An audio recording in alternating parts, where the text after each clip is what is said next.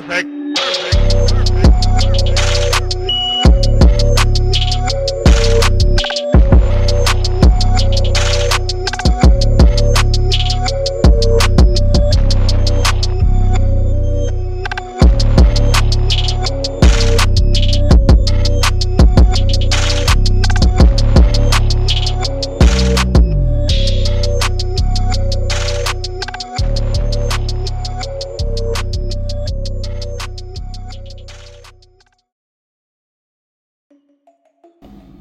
Witam na kanale Tożsamość Zbrodni.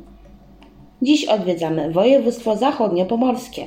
Lądujemy niedaleko Kamienia Pomorskiego w gminie Świeżno. Sulikowo to osada złożona z kilku zniszczonych bloków, popegierowskich baraków i starych czworaków. Większość ciasnych mieszkań wyposażone są w przydomowe ogródki, które pełnią rolę dodatkowych przestrzeni do zagospodarowania. Prócz lokali mieszkalnych we wsi znajduje się sklep, plac zabaw oraz, uwaga tu ciekawostka, dworek zbudowany na początku XX wieku. Obok dworku leży park z XIX wieku ze stawem z wysepką i rodowym cmentarzem. W 1956 roku park ten został wpisany do rejestru zabytków. W Sulikowie życie płynęło spokojnym, wręcz monotonnym torem do momentu tragicznych w skutkach wydarzeń, które miały miejsce w czerwcu 2006 roku. Zapraszam do słuchania.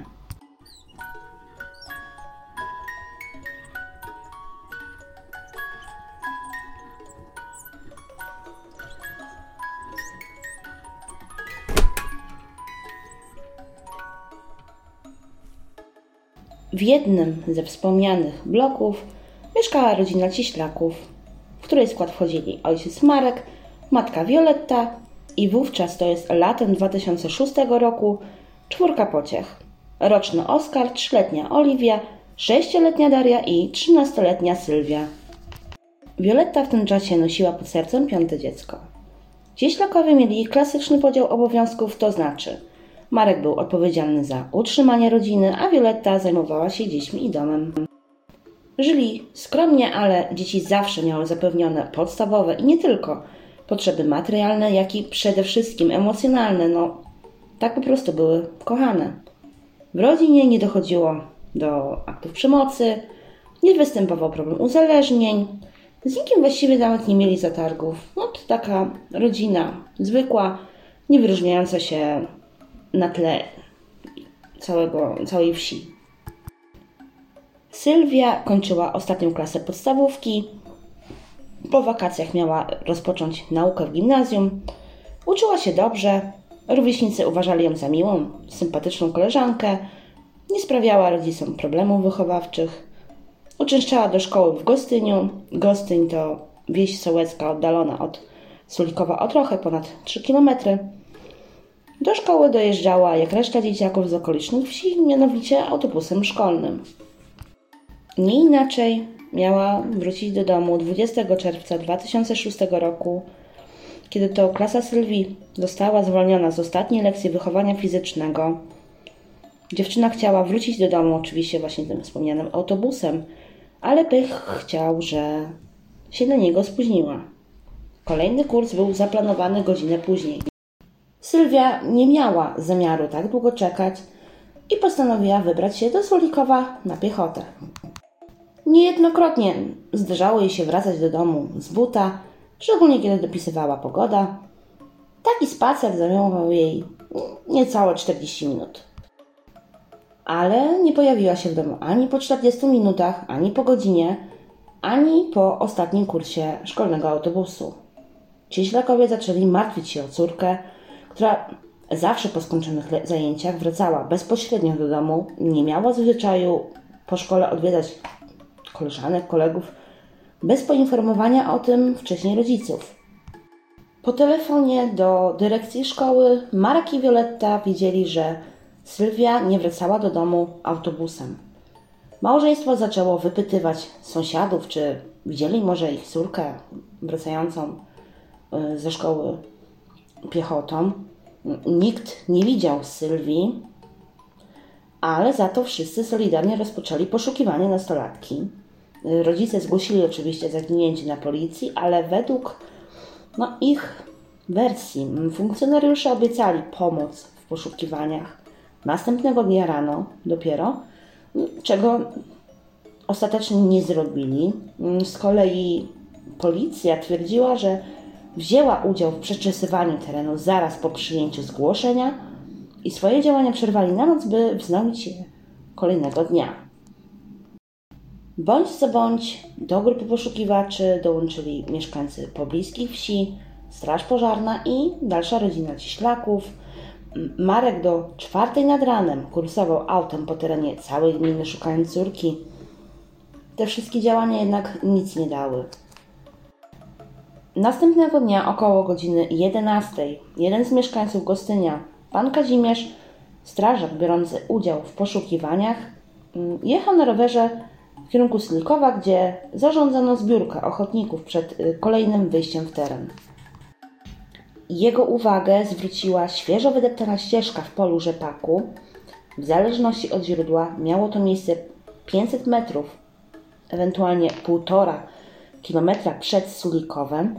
Pan Kazimierz podążył wydeptaną ścieżką w głąb pola, gdzie natrafił na kopczyk ziemi, świeżo uklepanej ziemi. Od razu przyszło mu do głowy, że jest tam zakopana, poszukiwana nastolatka.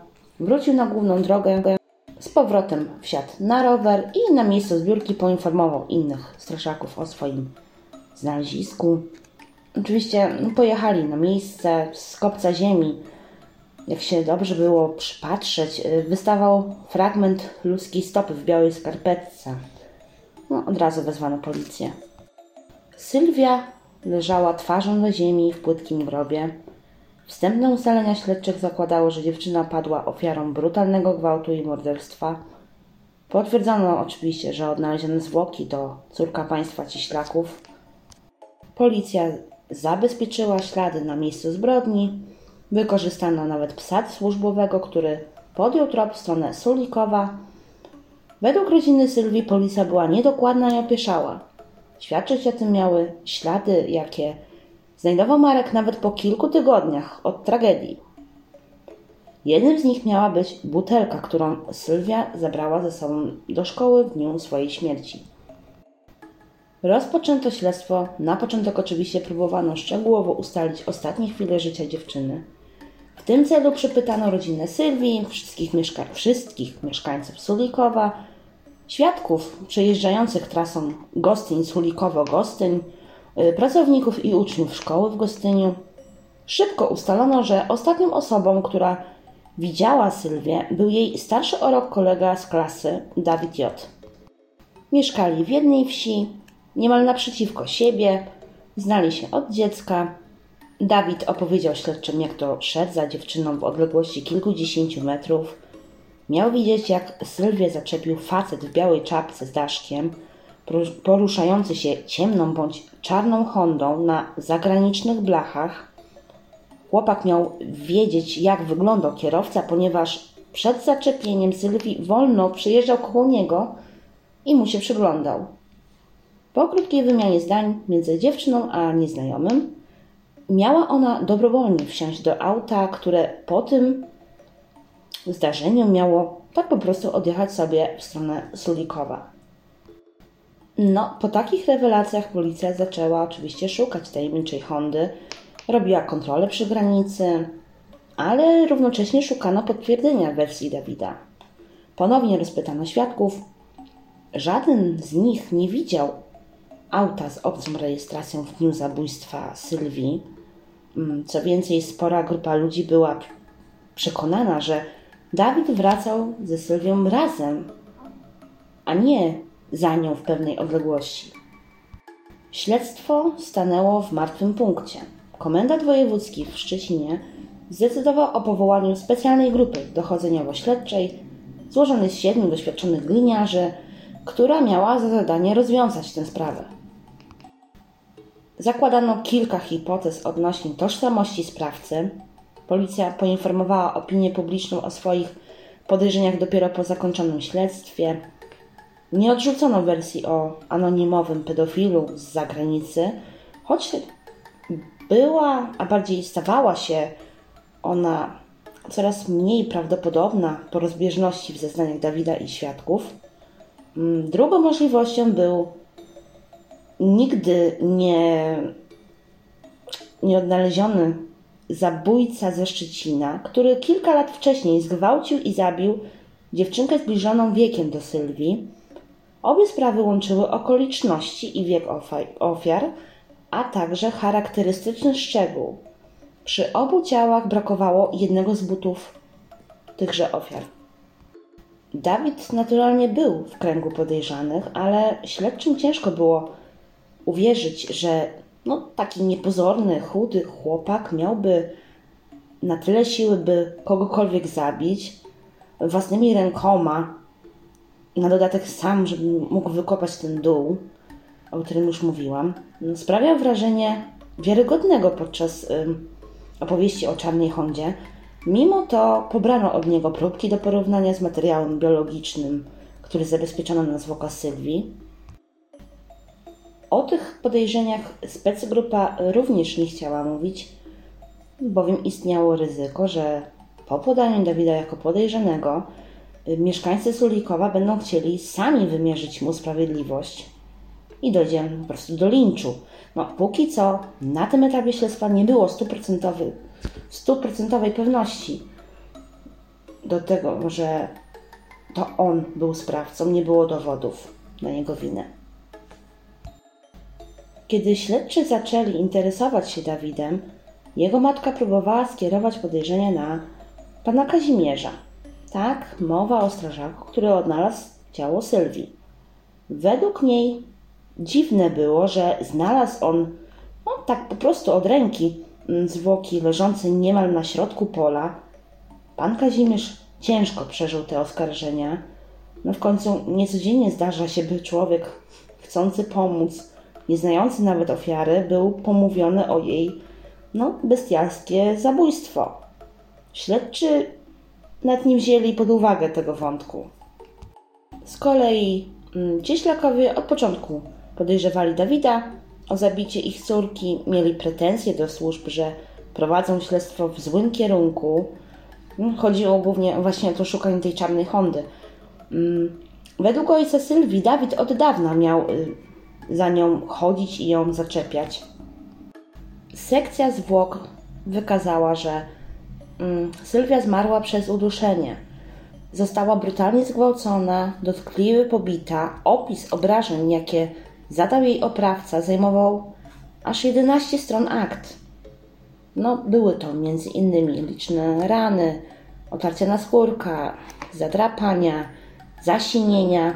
Na ciele oczywiście zabezpieczono wspomniany już wcześniej przeze mnie materiał genetyczny z dróg rodnych i z bluzy, którą miała na sobie Sylwia w momencie śmierci. Wyniki badań DNA przyszły 8 sierpnia. Obie próbki należały do jednej osoby. No, nikogo nie zaskoczę, że należały one do nikogo innego jak do Dawida. 12 sierpnia 2006 roku, 53 dni po zabójstwie Sylwii, doszło do zatrzymania chłopaka.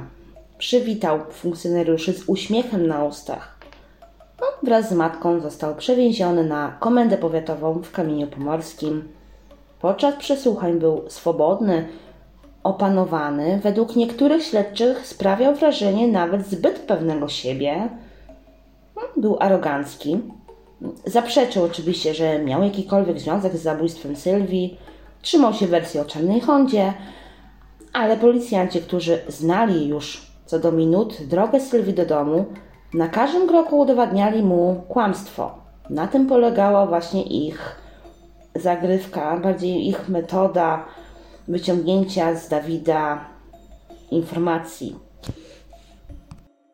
W pewnym momencie Dawid próbował zrzucać winę nawet na własnego ojca, który w przeszłości był karany za pedofilię. Mm, O tym wspomnę za chwilkę, ale akurat ten wątek szybko obalono. W końcu pękł i przyznał się do winy. Sylwia nie chciała z nim współżyć, dlatego zaczął ją dusić. W pewnym momencie przestraszył się tego, co właśnie zrobił, co właśnie robił. I w wyniku tego strachu, jak tłumaczył, dusił ją nadal. Nawet wtedy, gdy już no, praktycznie nie żyła. Po przyznaniu się do zabójstwa, Dawid trafił do policyjnej izby dziecka. Jego sprawą y, miała, zajmo, miał zajmować się sąd dla nieletnich w Świnoujściu. Dawida życie nigdy nie rozpieszczało, no choć był jeszcze dzieckiem. Rodzina J przeprowadziła się ze wsi pod Golczewem do Sulikowa kilkanaście lat wcześniej. Matka od zawsze była bezrobotna, żyła z zasiłków, typowy day. Była niezaradna życiowo, a według sąsiadów hmm, była kobietą rozwiązłą. Prócz Dawida miała jeszcze trzy córki. Domniemanym ojcem tychże dzieci był jej wieloletni konkubent, stary recydywa, bezrobotny i często sięgający po alkohol przemocowiec. Regularnie znęcał się nad rodziną, mm, wszczynał awantury, był agresywny. Jedną z córek molestował seksualnie na oczach reszty rodziny. Po zakończeniu roku za ten czyn wrócił do domu jakby nigdy nic. Ze swojej strony dopowiem tylko, że no, po prostu niektórzy ludzie nigdy nie powinni zostać rodzicami. Dawid wiele w życiu widział i y, szczerze mówiąc, sam naśladował poczynania ojca. A to dlaczego tak myślę? No, opowiedział śledczym, że no, zaczął życie seksualne w wieku 11 lat. Wraz z paczką kumpli nagabywał rówieśniczki do schadzek na polance za krzyżem przy głównej drodze. Z tą samą grupą kolegów znęcał się nad zwierzętami. Upodobali sobie kocięta, z których m.in. robili piłeczki do ping-ponga. Według sąsiadów nie był chuliganem, broił jak każdy chłopiec w jego wieku. Widocznie dorośli mało wiedzieli o jego prawdziwym obliczu. Dawidowi postawiono zarzut gwałtu i zabójstwa. Według naszego prawa nieletni nie ponosi odpowiedzialności karnej, ponieważ nie można przypisać mu winy. No, z tego względu, że jest po prostu nieletni. Nie stosuje się wobec y, niego kary, a środki wychowawcze, lecznicze, poprawcze lub ich kombinacje. Postępowanie wobec nieletniego ma wychowywać i doprowadzić do poprawy jego zachowania. Nieletni może odpowiadać jako osoba dorosła w wyjątkowych oczywiście sytuacjach, kiedy ukończy 15 lat. Takim przykładem jest chociażby Klaudia z dwóch nocy na balkonie. Dawid w chwili popełnienia zabójstwa miał 14 lat i według prawa w najgorszym przypadku czekał go poprawczak do ukończenia 21 roku życia. Natomiast sprawa jego pobytu w zakładzie poprawczym musiała wedle prawa zostać usunięta z jego akt po ukończeniu przez niego 23 lat. Doszło do wizji lokalnej, która ujawniła szczegóły zbrodni. Jak wyglądał faktyczny przebieg zdarzeń z 20 czerwca 2006 roku? Otóż Dawid zaproponował Sylwii wspólny powrót do domu. Ona się zgodziła. Rozmawiali między innymi o zbliżającym się zakończeniu roku szkolnego. No, z, w trakcie drogi no, rozmowa zeszła na temat stosunku seksualnego. Dawid nachalnie nakłaniał Sylwię do współżycia.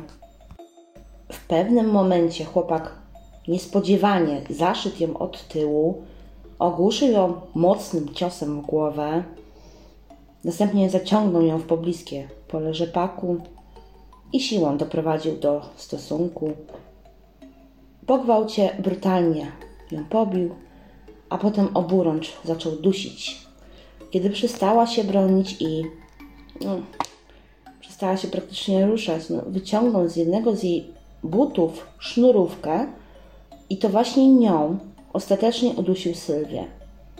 Później własnymi rękoma wykopał płytki dół, zaciągnął do niego ciało i przysypał je ziemią. Kilkadziesiąt metrów od miejsca zbrodni porzucił but i sznurówkę. Podczas wizji lokalnej wskazał to miejsce. Cieślakowie uważali, że w zbrodni musiał pomagać Dawidowi jego ojciec. Chłopak był przez nich widziany tego samego dnia. Nie miał on żadnych śladów świadczących o tym, że miał być, że miałby on mm, grzebać w ziemi. Oczywiście to są ich słowa. Mm, mnie natomiast zastanawia, jak y, Dawid niezauważony wrócił do domu. No zapewne był brudny i ze śladami krwi, wiadomo. Mm, I czy odnaleziono jego ubrania z chwili zabijania Sylwii? Kiedy ogłoszono zaginięcie dziewczyny, Dawid pomagał w poszukiwaniach. Po odnalezieniu zwłok pojawił się na rozdaniu świadectw, wciąż spotykał się z kolegami, no, prowadził życie takie jak dotychczas. Nic w jego zachowaniu nie wskazywało na to, że no, byłby w stanie zabić inną osobę, że był właśnie po takim czynie. Dowodami w sprawie były badania DNA, zeznania świadków, jak i samego Dawida, który no, przyznał się do winy, raport z wizy lokalnej oraz portret psychologiczny sprawcy, który został wykonany krótko po odnalezieniu ciała. Raport z tego opisu był, był i nadal jest tajny, ale jednoznacznie pasował do osobowości Dawida. Obrońca chłopaka nie znalazł żadnych argumentów, by walczyć o niższy wyrok, dlatego, jak sam to określił i stwierdził, jego rola w postępowaniu ograniczała się do pilnowania prawidłowości przebiegu procesu. 30 marca 2007 roku Sąd dla nieletnich zdecydował o umieszczeniu Dawida w zakładzie poprawczym do ukończenia przez niego 21 roku życia, czyli do 2013 roku. Po ogłoszeniu decyzji sądu matka chłopaka mówiła, że ma nadzieję, że lata spędzone w poprawczaku sprawią, że zastanowi się nad tym, co zrobił i że się zmieni. Dawid trafił do zakładu półotwartego w Świdnicy. Półotworek polega na tym, że w trakcie odsiadki Dawid miał możliwość otrzymywania przepustek. Pierwszą dostał w sierpniu 2008 roku za dobre sprawowanie pozytywne wyniki w nauce. Przepustka trwała 5 tygodni. W tym czasie Dawid, jak się potem okazało, molestował seksualnie swoją dziesięcioletnią siostrę. W październiku wychowawca dziewczynki, zaniepokojony jej nietypowym zachowaniem, złożył zawiadomienie o możliwości popełnienia przestępstwa na tle seksualnym. Podczas przesłuchiwania dziewczynki wyszło na jaw, że była ona molestowana przez nie tylko Dawida, ale i jego, a bardziej ich domniemanego, jak już mówiłam, ojca. Sprawa ojca miała osobny przebieg w sądzie karnym w Kamieniu Pomorskim, natomiast Dawid został uznany za winnego zarzucanych mu czynów w lutym 2009 roku. Jako, że w chwili popełnienia przestępstwa nie miał ukończonych 16 lat i przebywał już w zakładzie poprawczym o rzekomo, według mnie rzekomo, zaostrzonym rygorze, a jest to najwyższa przewidziana dla nieletniego kara. Mm, no, w takiej sytuacji środki dyscyplinarne wobec niego miał wymierzyć dyrektor poprawczaka w Świdnicy. I co z tego wyszło? Za molestowanie siostry Dawid musiał na każdą przepustkę mm, najpierw otrzymywać zgodę od sądu. I to by było na tyle. W 2010 roku, w zależności oczywiście od źródeł, Dawid albo uciekł, albo dostał przepustkę z poprawczaka i będąc na wolności napadł na 19-latkę, ukradł jej telefon i 600 zł. Znowu, patrząc na źródła, w niektórych była wzmianka o tym, że y, próbował również ją zgwałcić, ale nie wiem ile w tym prawdy. Miał w tym momencie ukończone 18 lat i tym razem za napaść i kradzież, i nie wiem czy za próbę gwałtu, był sądzony jako dorosły. Dostał wyrok dwóch lat pozbawienia wolności.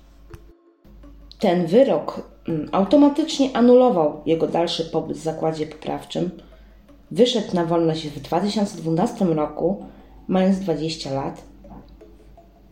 Zamiast no, ustalonych 7 lat odsiadki, Dawid w wyniku przedstawionych przeze mnie już perypetii odsiedział 6 lat. Do Sulikowa wrócił w połowie września 2012 roku.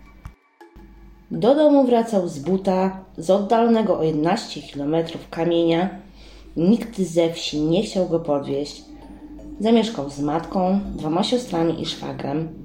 Ojciec prawdopodobnie był w trakcie odbywania kary, natomiast najmłodsza siostra Dawida, no tak myślę, no, możliwe, że nie wiem, może została odebrana matce i jej losy po koszmarze z 2008 roku nie są znane.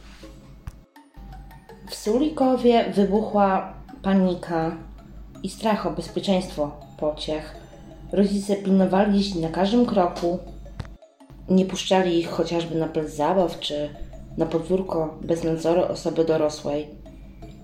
Zdania ludzi na temat Dawida po powrocie z więzienia no, były podzielone. Jedni twierdzili, że swoje odsiedział i że się zmienił. Niektórym było go nawet żal, bo no prawie wcale nie wychodził z domu. Drudzy uważali, że dostał za mały wyrok i że istnieje realne ryzyko, że zaatakuje ponownie. Oczywiście też tak samo myśleli rodzice zabitej Sylwii. Cieślakowie przez lata doczekali się no, kolejnych dwóch córek. W 2012 roku mieli piątkę dzieci w wieku od 5 do 13 lat. Najstarsza córka Daria była w tym samym wieku, którym Sylwia straciła życie z rąk Dawida. Wiele osób było oburzonych faktem, że Dawid nie miał żadnych kontroli czy nadzoru chociażby kuratora. Natomiast policja tłumaczyła, że po wyjściu z więzienia no chłopak jest praktycznie wolnym człowiekiem i nie mógł być w żaden sposób monitorowany czy kontrolowany. Obiecano natomiast, że um, będą wyczuleni na ewentualne zdarzenia z jego udziałem, wzmożono patrole, zapowiedziano częste wizyty dzielnicowego oraz współpracę z GOPS-em, czyli Gminnym Ośrodkiem Pomocy Społecznej w Świeżnie, który miał za zadanie przeprowadzać regularne wywiady środowiskowe w rodzinie J. Tak już swoją drogą, to wiemy jak wyglądają w Polsce wywiady środowiskowe. Opowiadałam o tym chociażby w odcinku Definicja rodzicielstwa. Natomiast wizyty dzielnicowego mogą się zakończyć tak jak w jednym z moich innych odcinków, czyli w, w roli życia. Dawid z niepozornego chucherka wyrósł na rosłego chłopa w dresach i fryzurce na jeża. No, mogłabym go określić mianem Sebix. Niechętnie udzielał wywiadów, kiedy znów zrobiło się im głośno. Kiedy ktoś nachalnie nachodził go w mieszkaniu, potrafił być agresywny i no, nie przebierał w słowach, że tak powiem, na miękko. Nie chciał rozmawiać o tym, co się wydarzyło, był małomówny.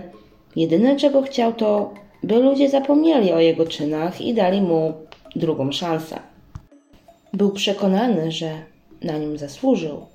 Twierdził też, że pragnie ułożyć sobie życie i nie ma zamiaru skończyć jak jego ojciec recydywista. Dawid nie skończył gimnazjum, nie miał żadnego zawodu, liczył na wsparcie opieki społecznej. Według cieślaków chłopak nie przejawiał żadnej skruchy, śmiał się im prosto w twarz, miał też grozić nawet im śmiercią. Rodzina żyła w strachu. Jak stwierdziła Violetta, Wraz z wyjściem oprawcy na wolność, oni zostali zamknięci we własnym mieszkaniu. Dla nich Dawid nadal był niebezpieczny dla otoczenia. Potwierdzają to niektórzy mieszkańcy, którzy ze strachu przed chłopakiem albo odmawiali rozmowy z reporterami na jego temat, albo prosili o zachowanie anonimowości. Według cieślaków Dawid potrafi manipulować ludźmi, umiejętnie potrafi manipulować tymi ludźmi, wciąż kłamie i powinien mieć nadzór odpowiednich służb oraz zagwarantowane przymusowe leczenie. Violetta zaraz po powrocie Dawida udała się do urzędu gminy z prośbą o przeniesienie rodziny do innego lokalu, oczywiście z dala od zabójcy córki. Po miesiącu gmina zakwaterowała Cieślaków w lokum zastępczym w innej wsi. Spokój trwał zaledwie rok, bo po tym czasie umowa o ten lokal wygasła.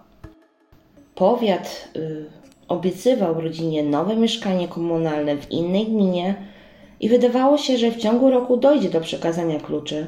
Niestety w 2014 roku rodzina była zmuszona wrócić do Sulikowa. Nie wiem, co dalej działo się w tej sprawie.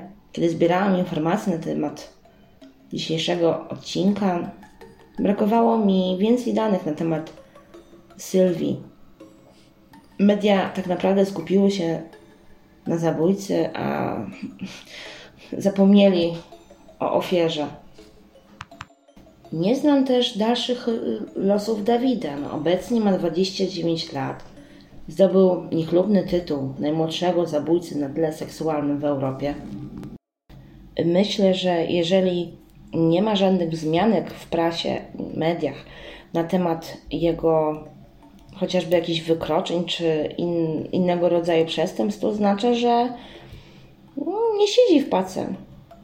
Możliwe, że się samodzielnie zresocjalizował, chociaż w to nie, wątpię, nie wiem. A jestem ciekawa, co Wy o tym myślicie.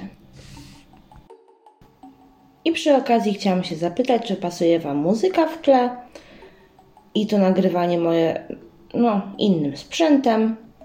Dajcie znać, co o tym wszystkim myślicie w komentarzach na YouTubie. Pamiętajcie, że jestem też na Spotify. I cóż, no, to wszystko na dziś. Do usłyszenia.